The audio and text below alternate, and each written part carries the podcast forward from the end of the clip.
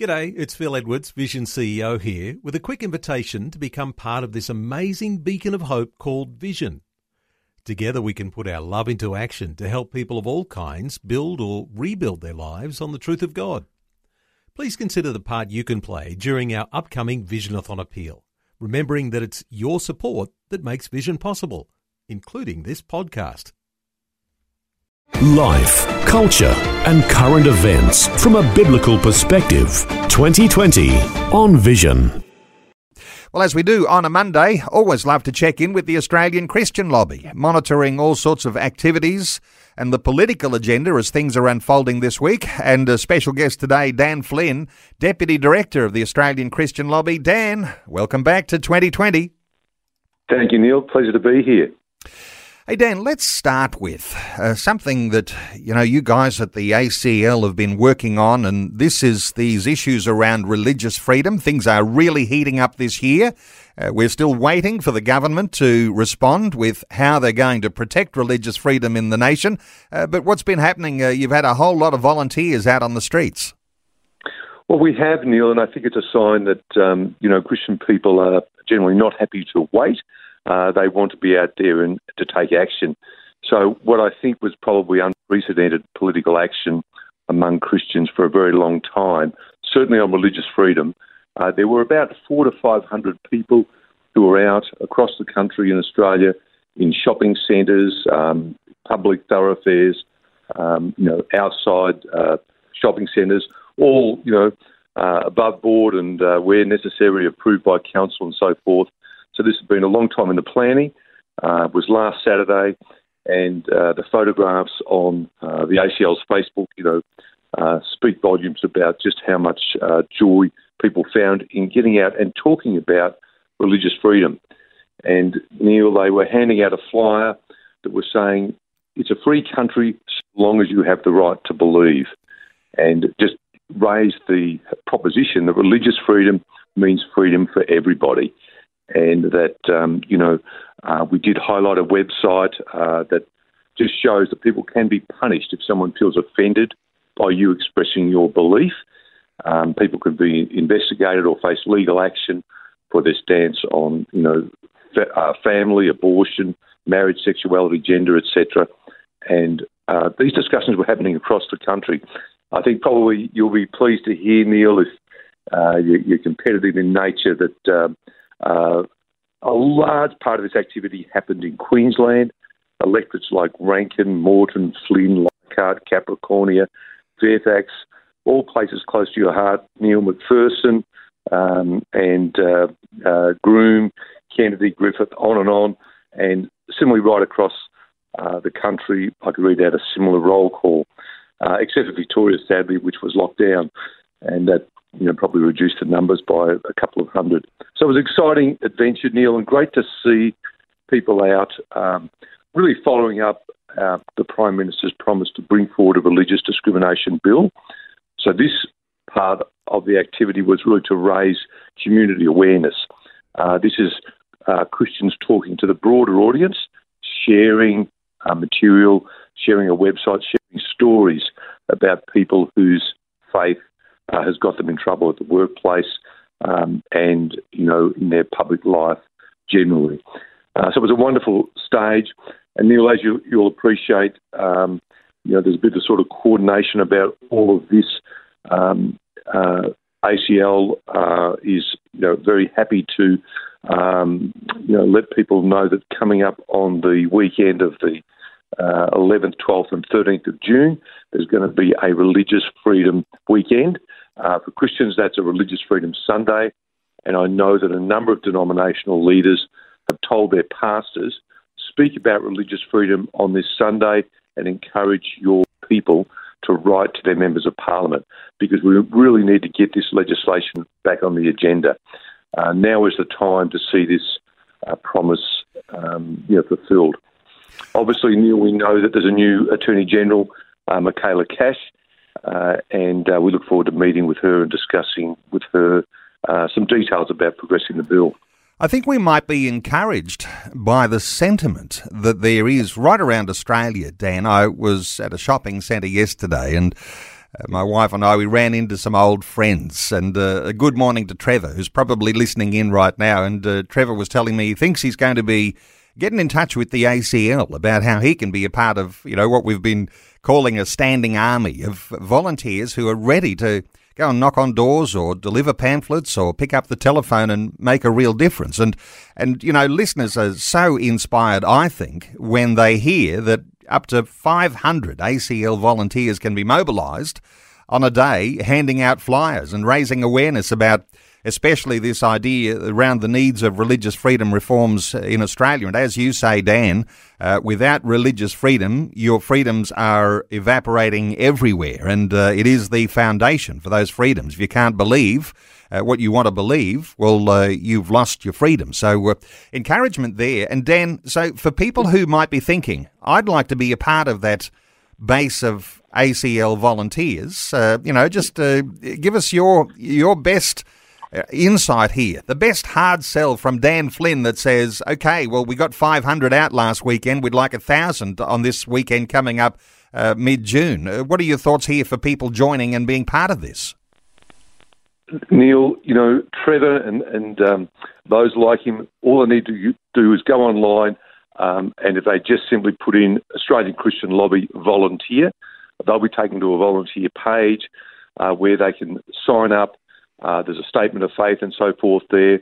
There's a you know an agreement between uh, ACL and the volunteer, um, which refreshingly starts off with our commitment to you, volunteer, and about training, induction, and support. So um, it's a great process.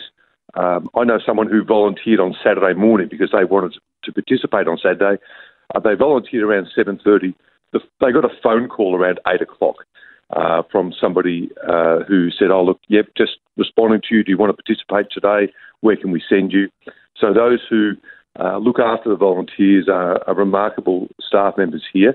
So hopefully Trevor has that sort of experience. And Neil, after the uh, the weekend of religious freedom, uh, which will involve the all the different faiths on that weekend, uh, we have a, our next activity for our volunteers, and that is that our volunteers uh, ring our supporters around the country and ask them if they would like to be patched through to their local member of parliament uh, to raise the issue uh, of religious freedom. So it's going to be a coordinated activity across the country. Uh, and so people who volunteer now will get some training and induction ahead of that activity. Um, but it's very exciting, and I'm, you know, it's it's uh, this is an initiative of Martyn Iles, which he, um, you know, he, in talking about the truth of it is, is he's touring, uh, is you know really bringing in a lot of volunteers who are keen to take this sort of activity. Um, and I think he's out out uh, Mackay Way tonight, Neil.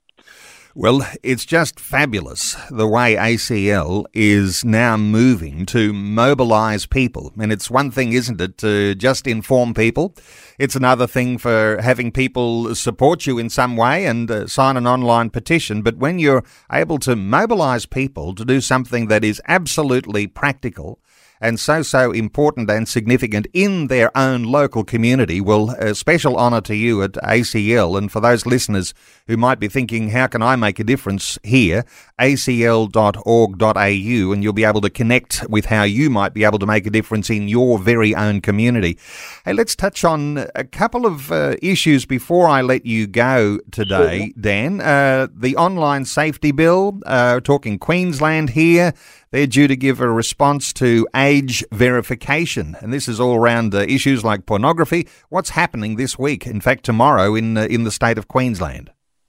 Um, this is actually a national issue. Uh, it's led very much by Wendy Francis, who's known to your Queensland listeners as our Queensland director. But Wendy is also our spokesperson for women and children. So there is a um, uh, the government response uh, to a report about age verification, and that uh, report will be tabled tomorrow. So um, uh, there's a committee that uh, devised a, a, plan that there be age verification before people can access pornography. And so there should be, because there's age verification in Australia. If you want to access gambling, fair enough, you've got to, you know, swipe your credit card or in some way prove that you're over 18. We don't have that for pornography, and our teenagers are, are suffering greatly as a result of this. So there has been a report recommending uh, to the government uh, that this happened. It was a, a cross-party report, and um, Paul Fletcher's the relevant minister. Uh, so we hope uh, that they find some way tomorrow uh, to say yes, we will make sure that any person who's accessing pornography is over 18 and that they uh, provide some way to prove it. And that's got to protect our kids uh, and our grandchildren. Uh, you know, uh, this is so important uh, for the young people's mental health and um, you know our society more generally. Well, it is an added layer of protection, and as I think is the case, most children first see pornography by accident, and if you have this special layer built in there, age verification, it's going to protect so many children. Uh, let's talk through some other issues, uh, the life issues that are going on uh, at the moment. Uh, certainly in South Australia, the voluntary assisted dying bill. Uh, what was the latest on that one uh, that's happened in South Australia? Look, no great news here. this has passed a the second reading stage. Uh, 33 votes to 7 in the South Australian lower house last week. Uh, that's not great news. It goes to the committee stage where they look at it clause by clause. But, Neil, generally 33 votes to 7 would indicate that when the final vote uh, is taken, uh, there will be a majority in favour of that bill. Um, so that's that's um, uh, that's another nail in the coffin, if I can put it that way, Neil. Um, you know, you've got euthanasia now legalised in Victoria, uh, Western Australia, uh, now in South Australia uh, and Tasmania. Uh, this is a, a, black pall that is trying to sweep our nation. Can I, can I say this, Neil? We're particularly, um, we're, you know, we're really disappointed with all of this, and our state leaders on the ground have been fighting very hard in their lobbying. Uh, there's some sort of um, blindness that's overtaken the MPs on this issue. Um, I think it's almost reaching its zenith in Queensland with the bill that is now uh, being presented to the Parliament, suggesting that euthanasia can be available for people who have mental suffering. And so that is uh, a threshold that's never been, um, you know, crossed before or, suggested before in the other bills. In other, you know, in other words, people who, um, uh, you know, they may be tired of life. Uh, they may um, not enjoy their life uh, because of you know mental conditions. So this uh, this must be fought very hard, and I know that Wendy Francis is very engaged on it. Uh, there are some doctors from Victoria um, who are also very engaged and have been campaigning already uh, in Queensland, and I know they're uh, they're meeting with uh, Queensland doctors to, I suppose, energise the local um, medical community on what they must do to oppose this bill. So this will be hand to hand combat here in Queensland, uh, but um, a most important uh, fight to be in. You know, euthanasia certainly cannot be allowed uh, because of mental suffering. Those are end of life issues, and Christians are pro life, and this pro life attitude is at the end and the beginning. Of course, uh, some other issues developing a bill to create exclusion zones around abortion clinics introduced into WA Parliament last week. Uh, but one uh, that people have been following along very carefully, of course, uh, MP George Christensen's Children Born Alive bill. Uh, seeking to ensure that babies born alive in failed abortions receive medical care. Uh, let me in on a, a, an insight or two here about the government's attitude to this Children Born Alive bill. Dan, any insights here? Look, I think uh, George Christensen is getting a polite response uh, from the, the, government. I mean, he's a backbencher. He's got to put this to uh, the health minister, and uh, uh, you know, the the impression I'm getting is he's getting a polite response. The health minister's listening.